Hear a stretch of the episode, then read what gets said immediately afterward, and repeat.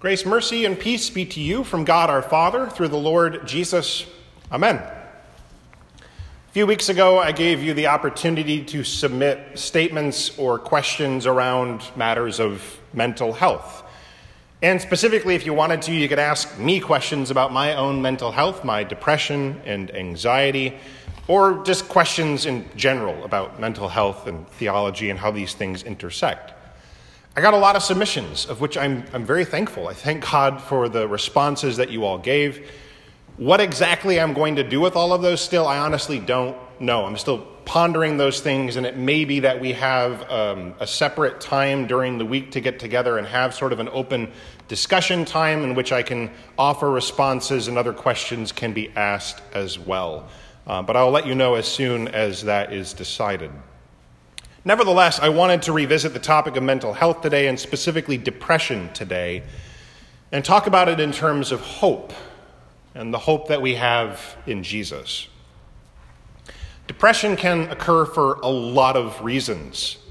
For instance, some of you might be familiar with the five states of grief, right? The five states of grief. Um, one of the states of grief when there is a loss is depression.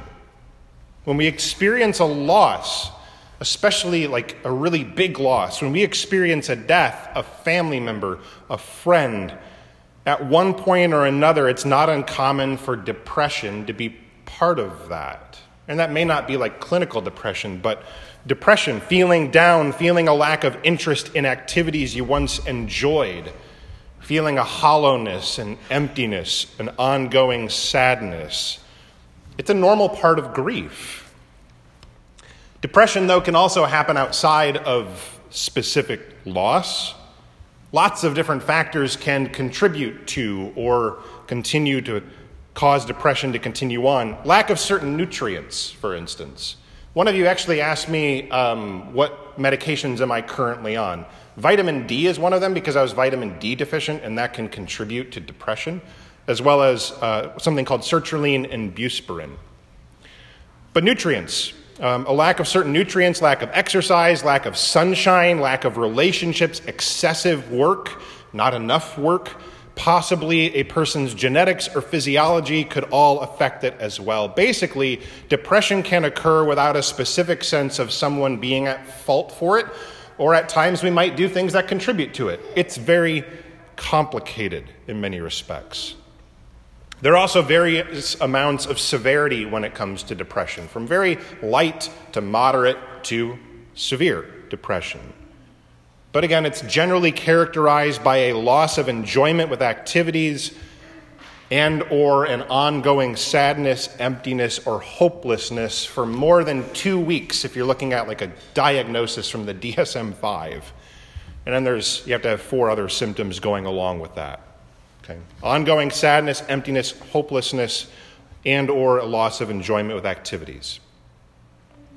For some people, again, hopelessness is an aspect of depression.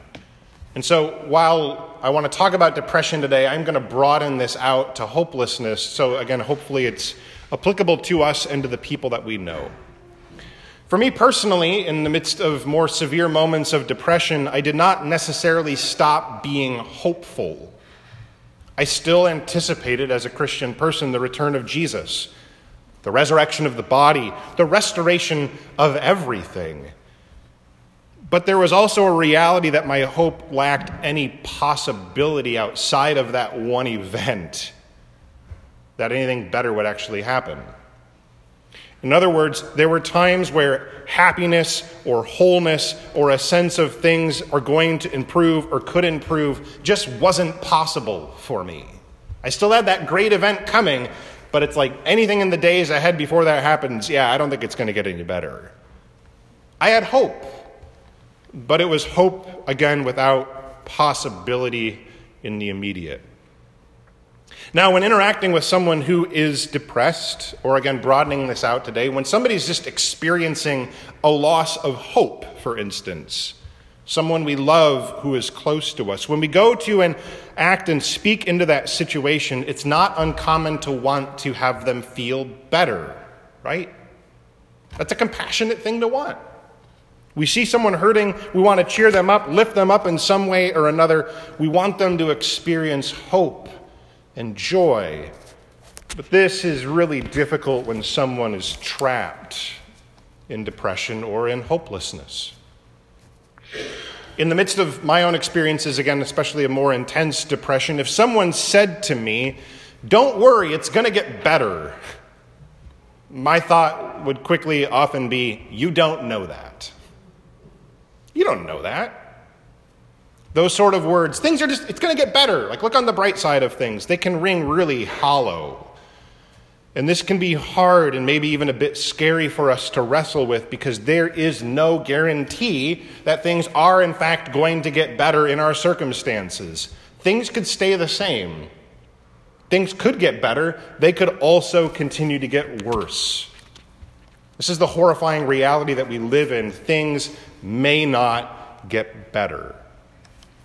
And I think at times that we're worried I know I do at times that we're going to contribute to or keep someone stuck in a depressed or hopeless state if we can't say something like it's going to get better. We can't tell them also it's never going to get better because we don't know, right? We don't know. It's also, again, not something that we can guarantee. We strive to validate their experience of what they're going through, that it's horrible, because I'm not sure anyone here likes their experience or their feelings dismissed. But then, in the midst of validating their experience, we work to be present with them in a way that is meaningful and compassionate. This, too, again, I think is difficult. If we come across someone who is feeling down or empty or hopeless or experiencing depression, we want so badly for them to feel something different, which again is a good desire to have. We may go to them and we could tell them, Let me cheer you up. Let me get you out of the house.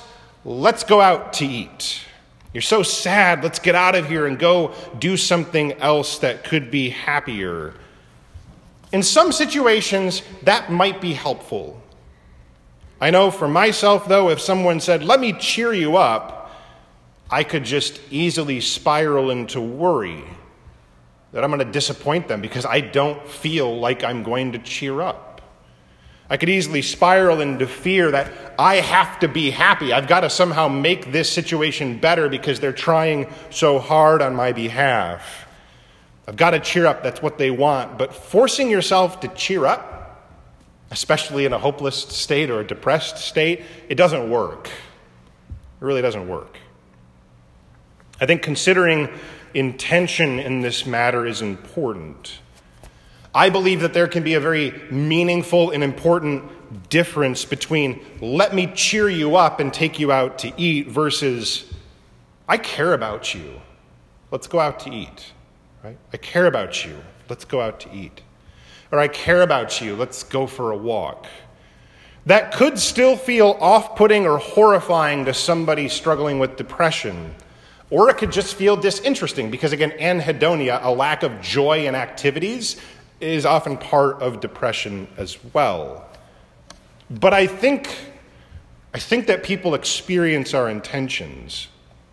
If the intention is you need to cheer up, then the body language, the tone, the conversation, the mood, the entire experience is often felt in those terms. If the intention is, I care about you, I know you're hurting, but I don't know what to do, but I care about you. And that's the main thing you want to get across, not cheer up, but again, I care. I believe when we, by the Spirit, center ourselves on that intention, it's more possible for that intention to be experienced through body language, through tone, through activities, and the like. It's not a guarantee, right? We can have the best of intentions and things still may not go well. We might even make mistakes, mistakes, and thank God for forgiveness in that regards. But intention, I think, can be felt. Right? Maybe you've experienced this before, right? Intentions that are just off-putting, and intentions that are just joy giving in some respects, or life giving, even if it's the same activity. Please know, however, that none of this cures depression we can be as loving and kind as we can be, and that person may still struggle. The goal is not to, again, cure them, even though we want them well. And again, that's a good thing to want. The goal is to love them, to show them compassion. Now, that could mean things like conversations about therapy, medication, or other ways that, again, have been shown to help with depression. But again, none of that's easy, and it's not always clear navigating the ins and outs of specific relationships. Each person is going to be different. But what Christ calls us to is compassion, calls us to love for our fellow human beings, and that's foundational for us. It's foundational to our interactions with one another. Some people may also have the notion, as we're thinking about, like, you know, trying to cure depression, some people may have the notion that, well, if that person just believed in Jesus, if they were just more involved in Christianity, if they would just come to church more regularly, their depression, I know it, it would go down, it would get better, or their other mental health struggles would go away because Christianity offers real hope that can change depression. But this one's hard. Christianity doesn't cure depression. In the same way that Christianity doesn't cure heart disease. Doesn't cure arthritis. It doesn't cure other aspects of life in that regards and disease. This doesn't mean that the hope that we have in Christianity doesn't matter. It does. But it matters in how we view the world and therefore how we engage one another with the hope that we have to bring about, again, compassion, care, and ongoing love. Peter, in his epistle that we heard today, is continually grounding the people in hope. Granted, he's writing to them in a situation in which they're experiencing violence and slander against them from outside of them. And he wants them to be grounded in the hope in the midst of that suffering. This is not the same thing as depression that we're talking about today, but the framework of hope, I think, still speaks into this context of hopelessness for us today. Peter, at the end of our reading, envisions Jesus at the right hand of God, the position of authority, the position in which God is giving him the power and the reign, and Jesus is executing that reign out into the world. And Peter envisions Jesus with all spirits, angels, and powers in submission to him.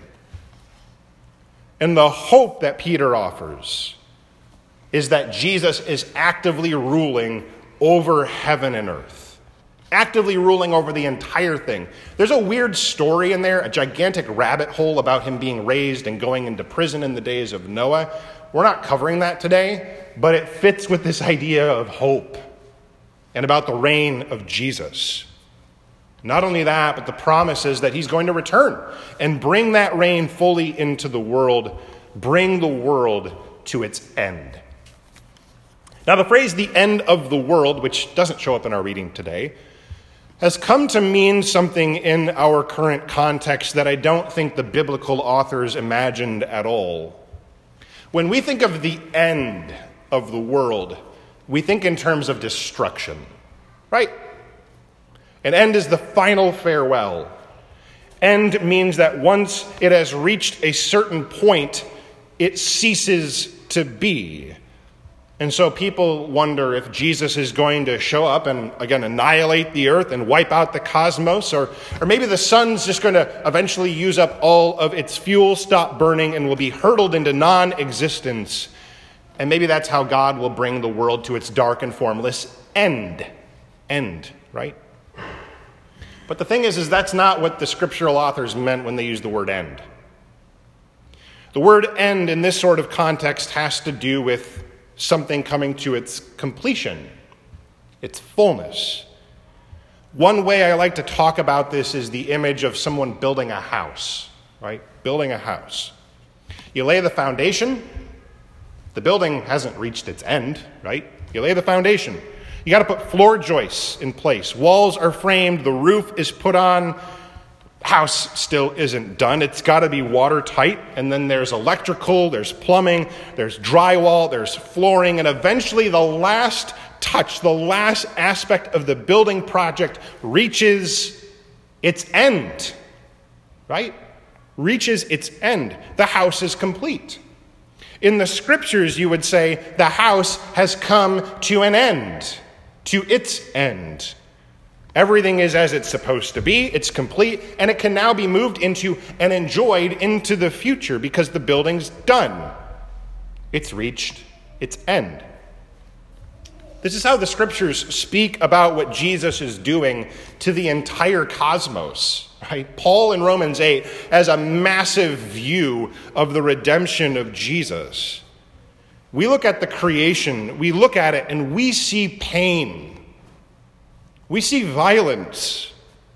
We see a world that is shaking and falling apart. It is a world that when we encounter someone who is experiencing hopelessness, we dare not say, it's going to get better, right? Because there's so much to point out that shouts at them the very opposite and shouts at us the opposite as well. The world is full of darkness and destruction. It's a frightening and a hopeless estate. And it seems like it is hurtling at light speed towards oblivion. It seems like the earth is on a crash course, falling headfirst into annihilation. But what Jesus invites us to trust is that the cosmos, the entire thing is hurtling at light speed towards resurrection. That somehow the creation itself is on the verge, the precipice, the very edge of the cliff, but when it finally tips the edge, what is awaiting is not destruction, but utter and total restoration. Paul talks this way again to the church in Rome when he says the creation is groaning as in the pains of childbirth, and that we too are groaning. Groaning, childbirth, right? Childbirth, in some respects, again, I haven't gone through it, my wife has. She can speak to this in a much more um, real way than I probably can, even though I've been there for them. Childbirth seems like the opposite of life while it's happening, right? It's full of pain, it's full of violence, it's full of fear, and sometimes even hopelessness that this isn't going to work in some way. And Paul wants us to imagine the world, the whole thing, as a woman in the midst of labor writhing in pain and agony. It's dark, it's frightening, there's all sorts of groaning, but somehow to see that what is about to happen is not annihilation, but new life. New life. The cosmos, the entire thing, is hurtling towards the end. The end, the completion, the restoration of absolutely everything. When all things find their fulfillment, not their destruction, but the culmination of what God created them to be in the first place and what He's redeeming them to be in Jesus. Because Jesus is alive, raised from the dead, this is what we trust the creation is being dragged into by him. Jesus says in John's gospel account, When I am lifted up, I will drag all people to myself. Right? He's dragging creation to himself. The one who is raised from the dead is the source of life, the completion of it all. He already has the powers under his submission by his death and resurrection. All spirits and powers, even the evil ones. And this doesn't mean that Jesus is like micromanaging everything so that everything is somehow sort of like fatalistic. It's that he has the last say. His will is going to win in the end. And the last enemy, Paul says, death, will finally be destroyed on that day. This is our hope, right? This is what we are invited to dare to believe is going to be the end result of all things the outcome of all things, that somehow, amidst the darkness, amidst the violence, amidst the emptiness, amidst the hopelessness, that somehow, in the midst of a hopeless world, the world is going to suddenly and shockingly come into the hope that Jesus is directing it towards. Because he's at the Father's right hand and he is Lord over heaven and earth.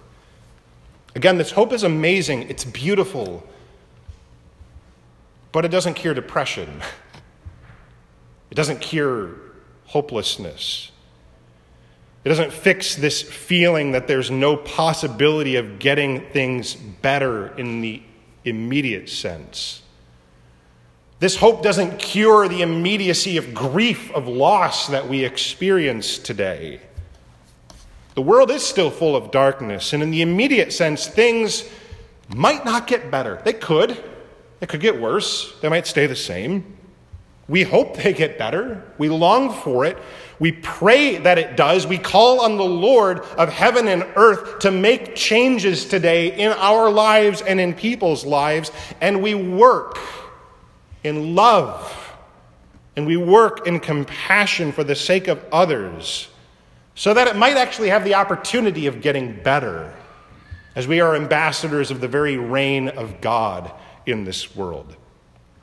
We do so, right? We carry out love and compassion because we dare to trust against all the odds that all things are rushing toward their great and glorious end when Jesus will be all and in all.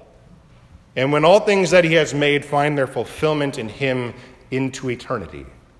We live in that hope. It's beautiful.